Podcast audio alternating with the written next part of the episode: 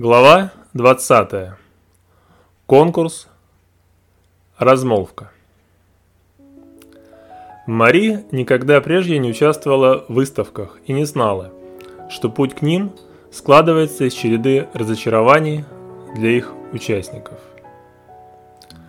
В кратчайшие сроки шив платья, отчасти напоминавшее белоснежное монашеское одеяние – с едва доходившим до щиколоток подолом и рукавами выше запястья, она отправила его в комитет выставки с кратким письмом, в котором просила принять ее работу. Она ожидала получить ответ в ближайшие дни, но прошел третий день, четвертый, а ответа все не было. Лишь на пятый день почтальон принес письмо, где в лаконичной форме было сказано, что все сроки подачи заявок вышли и комитет не может принять ее работу. Все надежды утереть нос Ламановой, а в ее лице советом рухнули. И разочарованию Мари не было предела. Она скомкала и выбросила письмо в корзину, а чтобы вошедшая швея не увидела ее слез, опустила голову, делая вид, что читает. В своем горе Мари поначалу даже не заметила, что комитет не вернул ей платье. Лишь на следующий день, когда горечь разочарования несколько ослабла, она, перебирая эскизы модели и увидев эскиз своей несчастливой работы, сообразила, что платье и так и не вернули. Возможно, если бы участие в этой выставке не имело бы для нее такого важного значения, она бы подождала бы и день-другой, и неделю. Но сейчас ей хотелось, чтобы ее платье вернули ей немедленно. Оставив мастерскую на своих девушек, она поехала за платьем. В помещении комитета царила неразбериха. За столами, заваленными всяким канцелярским хламом, сидели молоденькие девушки, разодетые по последней моде, и в основном болтающие между собой. Между ними сновали молодые люди, также изысканно разодетые, то поодиночке, то группками, и тоже болтающие между собой. Сборище бездельников, зло подумала Мари, ища глазами, кому бы обратиться. Остановив свой выбор на девушке, которая была к ней ближе всех, Мари изложила той суть своего визита. Девушка, не переставая болтать со своей соседкой, указала рукой на стеклянную дверь в конце помещения. За стеклянной дверью оказался кабинет, весь заваленный предметами искусства, от традиционного до декоративного. В конце кабинета, едва заметный из-за горы предметов, сидел худосочный молодой человек в очках в роговой оправе и что-то сверял в большом журнале. Периодически он поднимал голову и, выхватив прищуром глаз какой-то один предмет, делал пометку в журнале. Мари изложила ему цель своего визита. Молодой человек пожевал карандаш, покопался среди наваленных груд и извлек на свет платье Мари. Поддержав его перед собой и посмотрев на него, Мария аккуратно сложила его и, положив сумочку, направилась к выходу. Но когда она уже была у двери, молодой человек окликнул ее. «Минуточку!» Мария остановилась. «Вы ведь великая княгиня Мария Павловна?» – поинтересовался молодой человек. «Да», – холодно ответила Мария.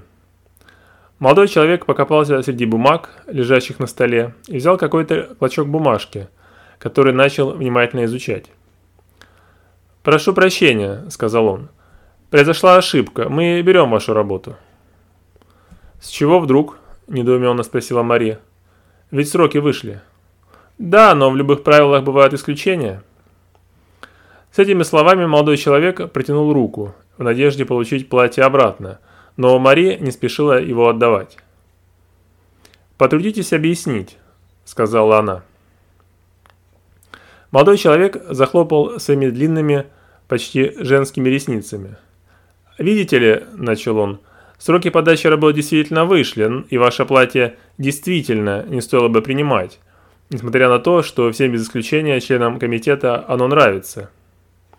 Мари не без гордости усмехнулась. И мы так и решили, но когда узнали, кто автор работы... Вы имеете в виду мой титул? Не только, ответил молодой человек. Мы посчитали, что было бы справедливо предоставить возможность выступить русским не только новой России, но и России старой. Вот только ваши соотечественники не изъявили желания принять участие. И тут ваша работа.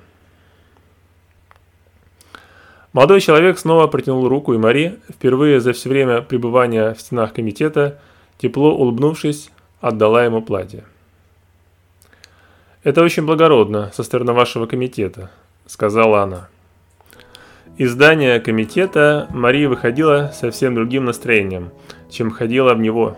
Все вокруг, и болтающие за столами девушки, и снующие туда-сюда молодые люди, все были милы ее сердцу, и каждого, кто попадался ей на пути, она одаривала лучезарной улыбкой.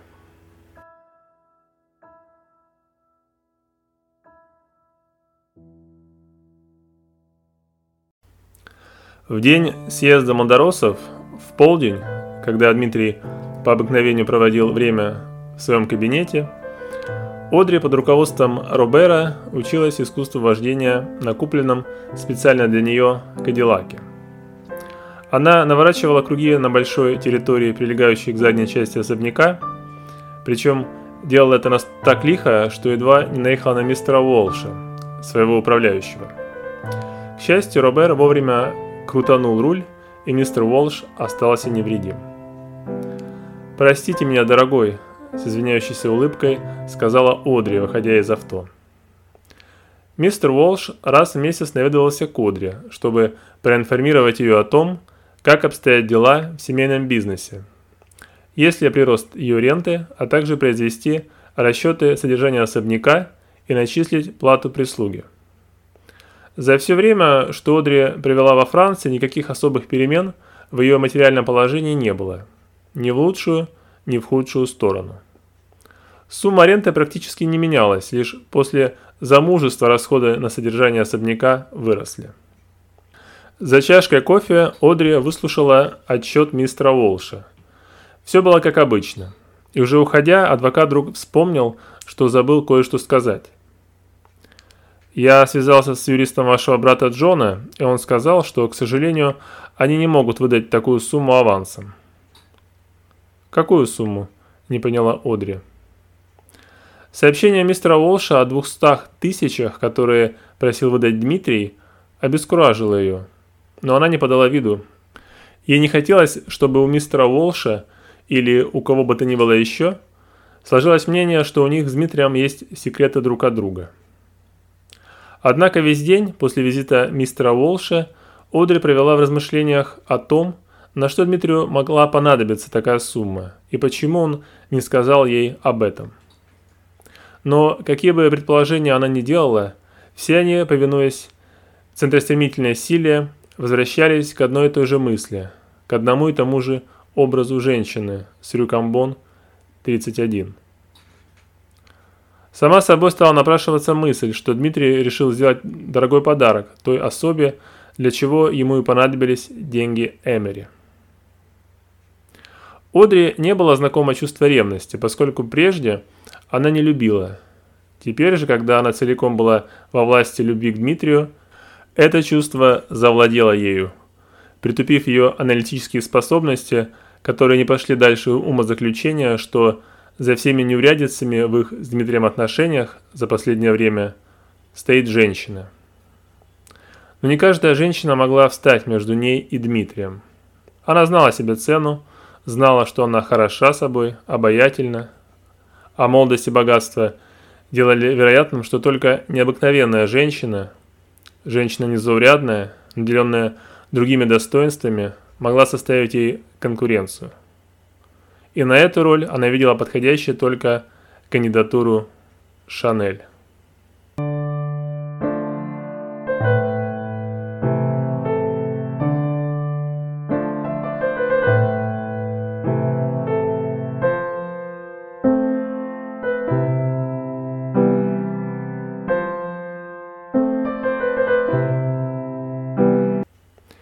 Неприятная мысль о деньгах и Шанель отступила, когда они с Дмитрием отправились на съезд.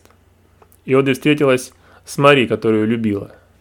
Общение с ней, а также пафосные речи ораторов заглушили горечь дневной новости, но когда съезд и последующий за ним фуршет подошли к своему концу, и они с Дмитрием вернулись домой и вошли в свою спальню, эта горечь вновь завладела ее душой.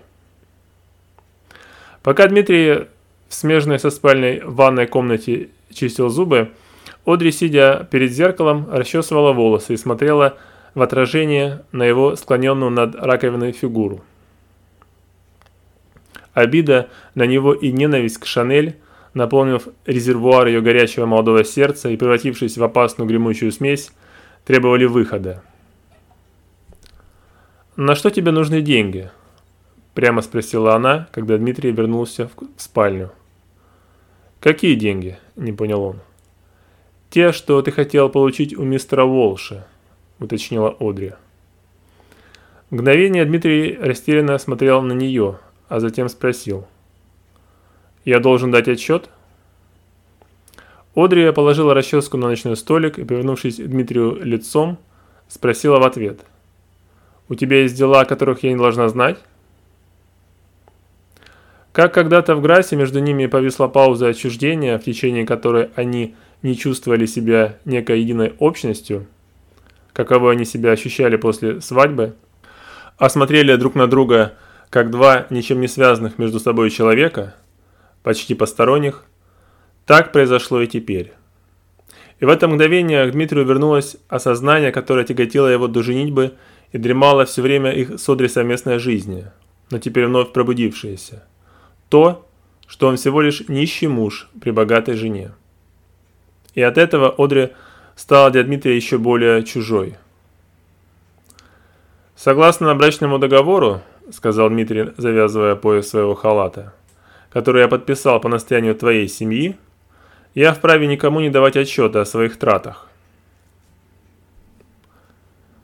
Даже если бы он сказал, что возобновил отношения с Шанель, и они снова занимаются любовью — даже это не произвело бы на Одри столь отталкивающего впечатления, как то, что она услышала. Но она это услышала, а Дмитрий это сказал. После этого она уже ни о чем его не спрашивала, а он, больше не проронив ни слова, покинул их спальню и отправился на ночь в комнату для гостей. Засыпала Аудри в слезах, впервые за все время своего замужества, пожалев о выборе своего избранника и о том, что что в свое время не приняла предложение Винни.